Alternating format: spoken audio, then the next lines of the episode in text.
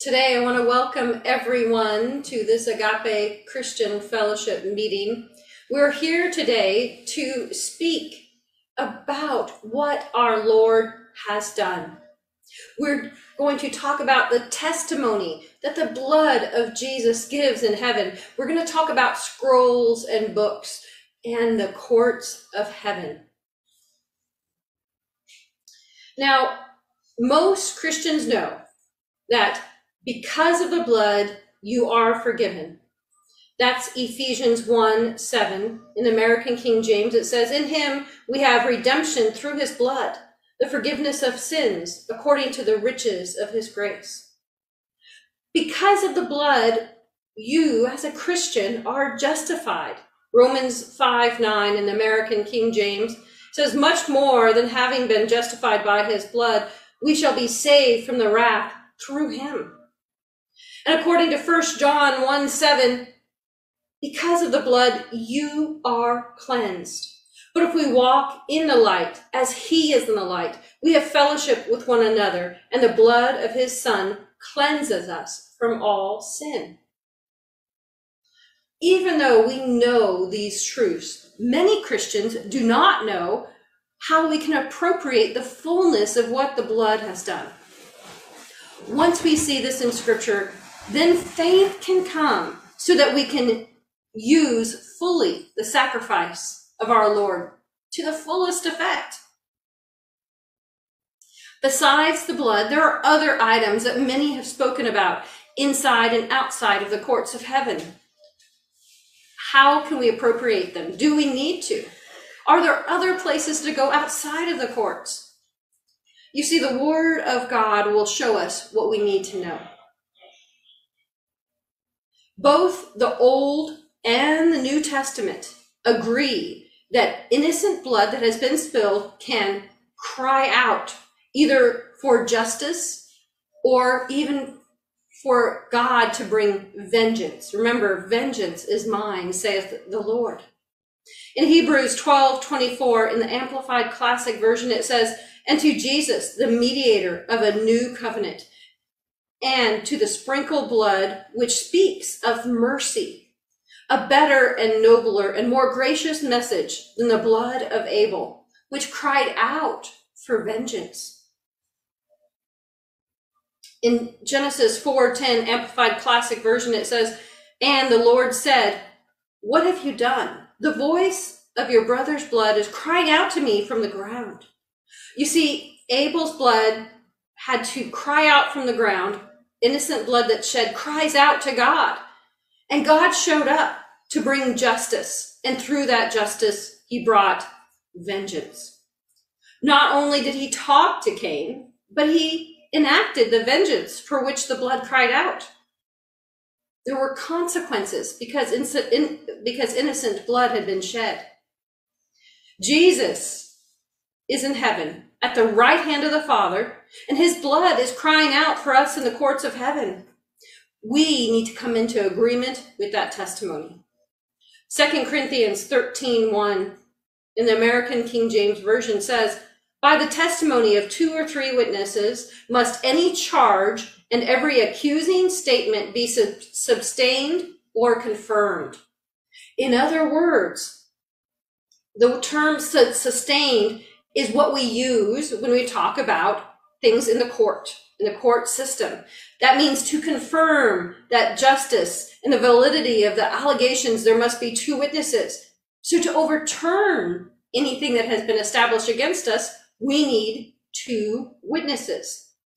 By asking that the blood speak for us, we are declaring that Jesus paid the price for our sins and his blood is crying out for mercy we are coming into agreement with that statement of mercy. Then there are two witnesses. Even with the witness and evidence of what is said in Scripture, I was hesitant to dive into this new revelation. We have found that if people come into the courts of heaven and they don't really turn from their sin, that there is awful backlash. We call it backlash because it's consequences. Things get worse. The enemy attacks them with pain, sickness, or family troubles. If we use the blood to dismiss sins we aren't aware of, it may be much harder to turn from them. As a result, we could be on the receiving end of retaliation from the enemy, and the situation may become more unpleasant. As we continued operating in the courts of heaven, we discovered that as long as we followed the example of Daniel 9 and learned God's ways and were dedicated to learning his ways and implementing, implementing them into our lives, he would extend grace. And through his mercy, he would bring healing and deliverance. And it would remain as long as we were operating and learning it about his ways. However, at this time, we needed to verify the application of the blood, that it would be effective. So I called upon our team and we went at the Courts of Heaven Academy. It's on our Facebook group, uh, the Facebook group, Courts of Heaven Academy Worldwide, and the Agape Christian Fellowship Church. We have many seers on our team. So I wanted to see if they would be willing to test this out with me. In fact, consistently over the next several weeks, we saw results. The power of the Holy Spirit was magnified. Some people's faces glowed with the energy of God as curses and charges were removed.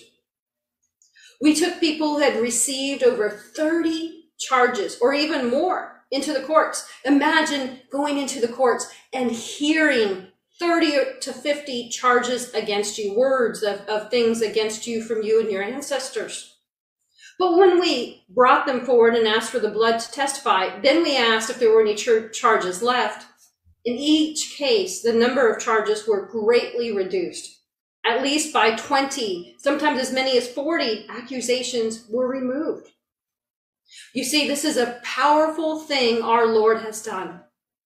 We need to use his sacrifice, his blood to the fullest effect. The most effective way to do this is to use God's word and agree with what he has said. In Galatians 3 1 3, the American King James Version, it says, Christ has redeemed us from the curse of the law, having become a curse for us. For it is written, Cursed is he who hangs on the tree. Now remember, the cross was known as a tree. Another word for hanging on a cross was hanging on, on a tree because it's wood. So this scripture shows two things. First, the word curse is singular. The singular curse of the law was that you went to hell for violating any part of it. This is what taking Jesus as Lord redeems us from.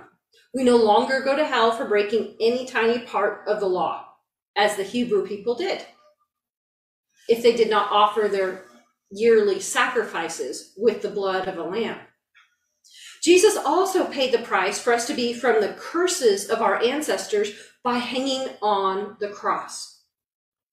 Nowhere in scripture does it say that this happens automatically. Payment is something that has to be appropriated. We must look at the way God operates to understand how to accept the benefits of what our Lord has done. In Deuteronomy 5, it says that the sins of our fathers can be passed down to four generations, creating a generational curse. Daniel gives us a good example, showing us how to confess for the sins of the past to gain mercy from God. This is again from Daniel 9, verses 4 through 6 and verse 8. O Lord, great and awesome God, who keeps his covenant and mercy with those who love him, with those who keep his commandments. We have sinned and committed iniquity. We have done wickedly and rebelled, even by departing from your precepts and your judgments. Neither have we heeded your servants, the prophets, who spoke in your name. O Lord, to us belongs the shame of face, to our kings, to our princes, and our fathers, because we have sinned against you. Here are the key components to this prayer. Come before God and in praise and worship. How great and awesome he is. That's how Daniel started out with how great and awesome he is. Then remind him of his promises, of his covenants, and then call out for mercy and confess the sins of your ancestors and forefathers. When we approach God as judge, we can show that we have studied his word by claiming our rightful place as children of the Most High and citizens of heaven. When you understand how to do this, when you can hear from your counselor, the Holy Spirit, when you can hear from your lead advocate, Jesus, and you can receive instruction from, from them, then you can go into the courts if he calls you to go there. Then next, you must confess the sins of your ancestors. We show that we know that they are wrong. Then we ask that the blood of Jesus testify on our behalf, asking for mercy, stating what the New Testament says, and making the most of the sacrifice of Jesus. That is the highest form of praise to God because we are honoring what he said. Now, up to this point in the courts of heaven, inside or outside the courts, you should not be one stating reasons for the sins. These are excuses. There is no excuse for sin. You just must say, I've done it and I was wrong. My ancestors did it and they were wrong. You, can, you should not be demanding or asking for anything. You have to come in humility of knowing that you are wrong and it's only through your Lord that things are made right. This is the time to be humble before the judge over heaven and earth and repent. Now, after this, we follow court procedures and we ask for charges against us to be dismissed. Only after you hear the verdict of overruled or overturned or some similar phrase of dismissal, only then should you ask for judge for justice. If you ask for justice and you have not heard from your counselor, the justice may be that you have confessed wrong, that you haven't really meant it in your heart and God knows, and the enemy gets more consequences. You do not want to ask for justice until you're sure you have done things rightly. Now, if at any time the Holy Spirit urges you to say anything else, or you receive a vision, you should act on this. Going to the courts of heaven should not be formula. It should not be go in and say this and do this. You should be responding to your counselor. Jesus is your lead advocate. The Holy Spirit is your counselor. The way you enter the courts is just a guide, the proper process to get you into the courts. After that, you must follow those who are your leaders. Now, Jesus died to set us free. Freedom always comes when you are pers- persistent in pursuing Him, your Lord, and learning His ways, applying them to your life. If He is really your Lord and your owner, you should be willing to learn about Him. You should be willing to follow Him. In Luke 18 7, in the Amplified Classic Version, it says, and will not our just God defend and protect and avenge his elect, his chosen ones, who cry out to him day and night? Will he defer them and delay help on their behalf? We are the body of Christ. Ideally, the body works together, all his parts work together. We must cry out to the Lord for help and continue, continue seeking him until we get relief. He will not delay. Once we get it right, it will come. as the body of Christ. Can a hand function properly without being attached to an arm or or the arm without being attached to the body? How can the lungs work? How can we speak without lungs? You see, the body works together if you are, are not yet able to enter the courts in your own because you cannot see or hear, you don't have eyes that are open to the spiritual realm, you don't have ears to how you're under, to know how you're understanding and receive from the Holy Spirit, don't rush in. Come and learn about the courts. And then, if you're still under an attack from the enemy, our team is here to help you. We will inquire of our Lord, the lead advocate, if it's right to enter the courts of heaven. We'll ask the Holy Spirit to reveal to us what's going on in the courts of heaven. You know, there are, well, we'll talk about that in a moment. Okay. Thank you, Holy Spirit. Thank you. I know where to add that. Okay, let's continue talking about things in the courts of heaven for now. There is much talk in the body of Christ about scrolls, books, and other items in the courts. Should we be asking for these things in order to get results from the just and righteous judge, our, judge, our God? Are there other places we have to go? What is necessary to receive breakthrough? Well, we must hold to the word of God and do what the Lord tells us to do. Ezekiel 3, verses 1 through 3. And I looked, behold, and the hand, and, uh, let's see. And when I looked, behold, and hand was set unto me, and lo, a roll, a book was therein. And he spread it before me and it was written within and without, and there was written within therein lamentations and mourning and woe. It's Ezekiel, sorry, that was Ezekiel 2, 9 and 10. The next one, Ezekiel, it continues in 3, 1 through 3. Moreover, he said to me, Son of man, eat that thou findest, eat this roll, and go up and speak into the house of Israel. So I opened my mouth, and he caused me to eat that roll. And he said to me, Son of man, Cause thy belly to eat and fill thy bowels with this roll that I give to thee. Then I did eat it, and it was in my mouth as honey for sweetness. This is an example of a scroll that was given to Ezekiel, who is a prophet. Sometimes, like with Ezekiel and John in the book of Revelation, so it's in the New Testament as well. That happened in Revelation 10. John was given a, a scroll to eat. God gives you something and you eat it, and then most often you prophesy. Other times, like in Zechariah 5, the scrolls brought curses upon the land when they were given to someone, a prophet. In Revelation 5, God had a scroll that someone needed special authority to open. Let's go to that scripture now, Revelation 5, verses 2 through 5. And I saw a strong angel announcing in a loud voice, Who is worthy to open the scroll? And who is entitled and deserves and is morally fit to break its seals? And no one in heaven or earth or under the earth, in the realm of the dead and Hades, was able to open the scroll or take a single look at its contents. And I wept audibly and bitterly because no one was found fit to open the scroll or inspect it.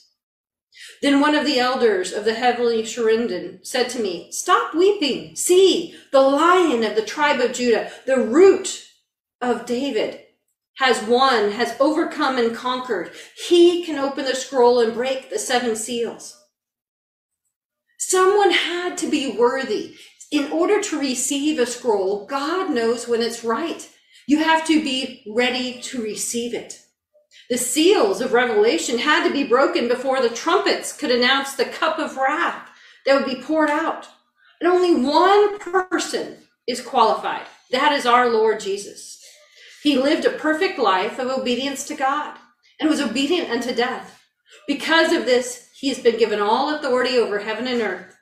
This makes him able to open the scroll that will begin the time of the tribulation and lead to his return you must, only God knows who a scroll is destined for, when they are to receive it. It's at a perfect time and a perfect place and for his purposes. There are also books in heaven, but often the word book or scrolls can be interchangeable. Let's look at this verse in Psalm 40, verse 7 and 8. Then I said, Lo, I come. And in the volume of the book it is written of me, I delight to do thy will, O God, yea, thy law is written on my heart. This is also in the New Testament, quoted in the New Testament. But here in Psalms, the Hebrew word translated as book is sefer, which is used for both scroll, book, or any type of written document. So, however, this wor- word is translated, every time a scroll or a book from heaven is mentioned, there is one common denominator. When the scroll or the book it comes from the spiritual realm, God or one of his messengers gives the scroll as they see fit. There is no example in the Bible of someone asking for a heavenly scroll or book. Would you presume to demand a special writ of authority from the leader of your nation? Would you call up the president, the leader of your nation? And would you demand, oh, I want a scroll. I want, I want a special writ of authority to accomplish this. And yet many through prayer presume to ask God for one. The courts of heaven is not a McDonald's where you go in and you place your order and God fulfills your request and you eat all this wonderful stuff. No, God is sovereign. He is the judge over heaven and earth. He knows what you need and he will give it to you. Trust that he will equip you for the work of the kingdom. The Holy Spirit is your counselor. If something needs to be said, he will tell you what it is. If you receive a scroll, read it out loud if you can see the words so that God's judgment is proclaimed upon the earth. If the Holy Spirit tell, tells you in the courts of heaven to eat it, believe me, you'll just find yourself doing it. Your body will obey God. It's as simple as that. Rest in the hands of Jesus as your advocate and the Holy Spirit as your counselor. Now, there is also some place that has been mentioned about the court of scribes. Now, there's ample proof of the courts of heaven within scriptures. Hundreds of times it's mentioned as God as judge and, and Jesus as our advocate. And so, literally, dozens, probably not hundreds, but dozens of times we see the courts of heaven mentioned in the Bible. If you would add much to what is being said in the Word of God, you may be able to infer that such a place exists as a court of scribes or other things. And perhaps it really does exist. However, I don't believe we need to be concerned about it. Any other place in heaven other than the courts, I don't think that is for us to be concerned and focused on these things because it's not prevalent enough in the Word of God. One scripture does not suffice, it must be throughout the Word of God. About the time I learned about these other places in heaven, I was sent a dream from God. I was in a busy metropolis, and many people greeted me and our team as we walked and traveled through the city into a valley. Now, in this valley, there was a reflection of the moon in the valley, and the crescent shape had a cartoon face projected upon it. Another sister came in, and after we saw that, we went back to the hotel. And another sister came in and she started talking about that valley with the moon. Did you hear about that place? They have some really cool stuff there. I replied hesitantly, Ah, I think I'd be careful with what they are doing. I'm not so sure all of it is real. My sister left and kind of shrugged it off, and, and I began wandering about until I arrived at a house that was on the side of the mountain above the valley. Entering the house, I addressed the occupants. I know you have a projector that you are using to add to the reflection of the moon so that cartoon face can be seen clearly. Where is this projector? Unabashed, the woman of the house said, Oh, yes, yes, we have it right over here. We just want to make sure people are able to understand it better, to be clear about what they're seeing. Boldly, I proclaim, No, you do not need to do that. What they are doing is adding to the truth of the authentic moon, which is wrong. I left and then found my sister and warned her about it as well. You see, in this dream, the sun is the Son of God, the moon is the church, which reflects the light, the revelation of the sun upon the earth. The reflection is I said, the revelation of God, because the light of the sun of our, our Jesus is reflected through that moon. God made it very clear that we do not need to add anything to his revelation to make it more understandable. If it isn't in the word of God, which is the Lord, the Lord is the word, and if it's not in multiple scriptures, we do not need to add this information to help others see it clearly. We know that God is judge. Jesus is our lead advocate. The Holy Spirit is our counselor. Anything else we need to do, our counselor, the Holy Spirit, will make it clear to us at that time. We do not need to operate in any other place in the heavens. Now, as I prepared for this meeting, I had a vision of what has occurred in heaven with Jesus and his blood. As I worshiped the Lord, I saw the Lord walk, and I was crying out to the Lord for, mercy for his kid, for his children, for those in agape. So as I did this, I saw Jesus walk into the throne room where God resides. He carried a bowl of his blood with him. On an ornate seat, he sprinkled this blood. There were angels stationed beside it. And as he sprinkled his blood, then he took his place. I saw waves of energy being released. And I saw, as I saw each wave released, I felt it impact me. I could feel it come into me. You see, that throne room of God is the holies of holies. In the book of Hebrews, it speaks about this. Here's what that vision meant. Let's look at it in the Word of God. Hebrews 9, 6 through 8, in the American King James Version. Now, when these things occurred thus ordained, the priest always went first into the tabernacle, accomplishing the service of God. But into the second went the high priest alone once every year, not without blood, which he offered for himself and for the errors of the people. The Holy Ghost is signifying that this is the way into the holiest of all and was not yet made manifest while the first tabernacle was yet standing. You see, God is saying that this is a foreshadow. There was the priests, the high priest, and Jesus is our high priest. Only he could go into the holies of holies, and he had to do it with blood. Hebrews 9, 11 through 14, we're going to continue. But Christ being come, but Christ being come and high priest of good things to come by a greater and more perfect tabernacle, not made with hands, that is to say, not of this building. It's not of the Hebrew temple. Neither by the blood of goats or calves, but by his own blood he entered into the holy place, having obtained eternal redemption for us. For if the blood of bulls and goats and the ashes of a heifer sprinkling the unclean sanctifies to purify us of the flesh, how much more the blood of Christ, who brought, who through the eternal spirit offered himself without spot or blemish to God. So purge your conscience from dead works to serve the living God. What was done in the Old Testament with the Hebrew priest was but a foreshadow of what our Lord would do. He is the only begotten Son of God who lived the perfect life.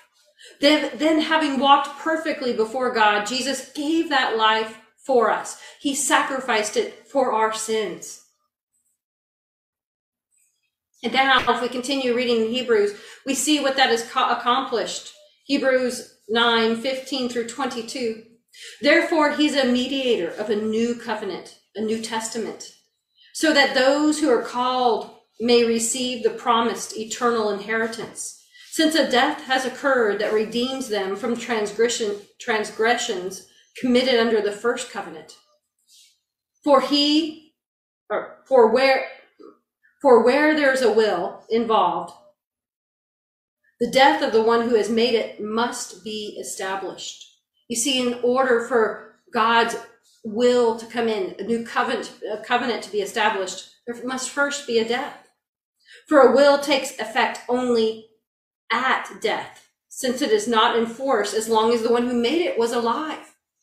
In order for Jesus to bring that new covenant, he had to die. Therefore, not even the first covenant was inaugurated without blood. For when every commandment of the law had been declared by Moses to all the people, he took the blood of calves and goats in the water with water and scarlet wool and hyssops and sprinkled both the book itself and all the people, saying, This is the blood of the covenant that God commanded for you.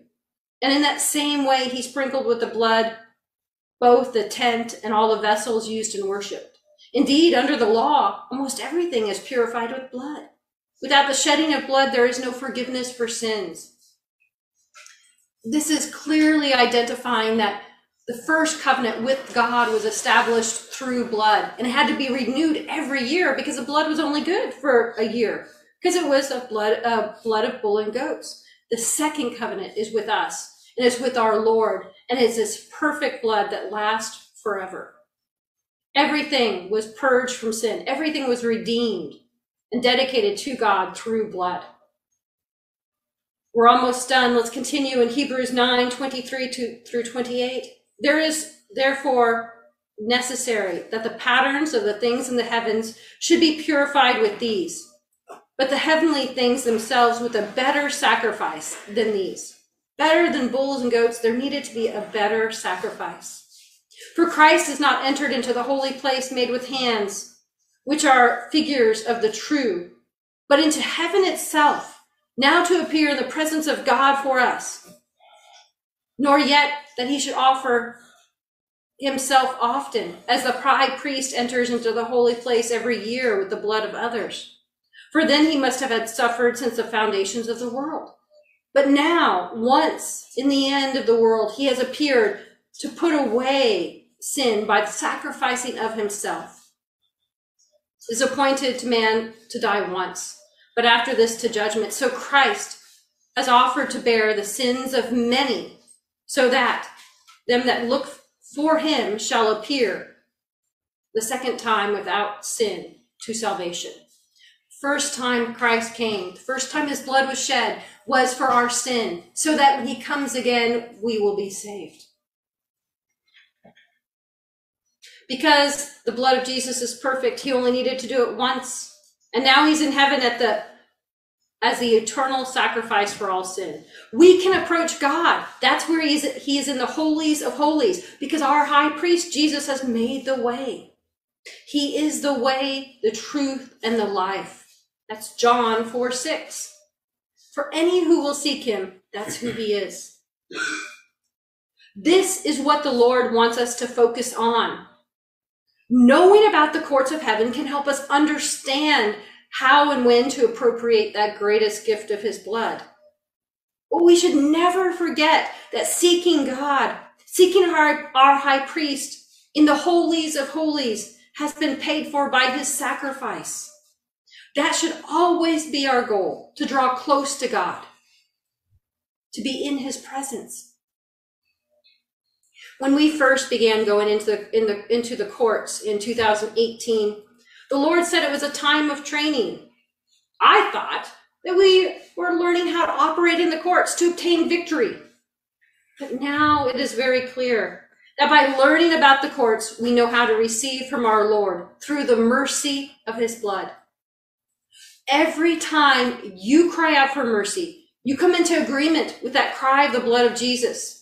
He's your advocate in heaven. He's contending for you right now. And mercy is released from that mercy seat in waves. It comes forth from heaven. Now, God is not mocked. Whatever you sow, you shall reap. That's John 6, verses 47 through 49. If you ask for mercy, but you keep operating in sin, the mercy you seek will not come. You must be willing to learn God's ways, to apply them to your life, and to do the job God has for you. You must submit to your Lord and his will. This is when the cry for mercy will bring results. The new covenant with our Lord, as spoken of in Hebrews, is based on mercy. He, he told us how to appropriate, appropriated it when he was here. We must forgive, then we are forgiven. That's Matthew 6 12. Are you willing to forgive others? Are you willing to forgive yourself? Are you willing to forgive without the other person knowing what they have done? This is the way you will be forgiven by the Father. As you forgive, so you will be forgiven. Ask now and don't wait. You don't have to go into the courts. You can appropriate mercy every day. You must let God know that first, you are willing to forgive all those who have wronged you. You must even forgive yourself. Have you done something? If you caused something and you, in your heart, have trouble forgiving yourself, forgive others, forgive yourself. Are you willing to learn God's ways and to walk in them? Are you willing to work for your Lord, to do his work on this, on this earth? If you have said yes to all three of these, then say them out loud. Tell God. Tell God that you are willing to forgive. Tell God you forgive yourself, you forgive the others. Tell him you're ready to learn his ways and to walk in them. Tell them, tell your Lord that you submit to him. You will do whatever he tells you to do, to speak loudly to you that you are willing. Then come into agreement with the blood. State the fact, Lord, your blood cries out for mercy. Your blood was on the ground crying out for mercy when those who put you on the cross, those who tortured you, subjected you to torture, when they mocked you, you said, Forgive them, Father, for they do not know what they're doing. You asked for mercy. So, Lord, we come into agreement with the cry of your blood for mercy. I come into agreement with that cry. Lord, have mercy on all of us, on your children. Let your mercy be released from heaven. We are willing to follow your ways and to learn them. We are willing to do whatever you have called us to do. And Father, we are willing to forgive. We forgive those who have hurt us. We have forgive ourselves for hurting others. I thank you, Father, for granting us mercy, for releasing mer- mercy from heaven. In your name, Jesus, amen. That is our message today. That is what the Lord has had to say. Yes, knowing about the courts is good. Yes, understanding them is great. You may be called to go there someday. Until then, His blood is sufficient. His mercy is sufficient if you will rest in it. No, no questions yet, okay? So then, if there are not any questions, I will consider that we covered this very thoroughly. May have been reviewed to those of you who have been through the academy. I hope we clarified about um, about the scrolls and books and other places in the courts. Why we need to remain focused on our Lord and His mercy today. He's done it all.